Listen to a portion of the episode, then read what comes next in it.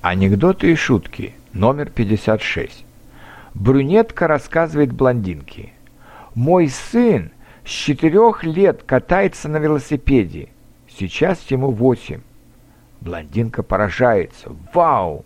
Я представляю, как далеко он уже уехал!»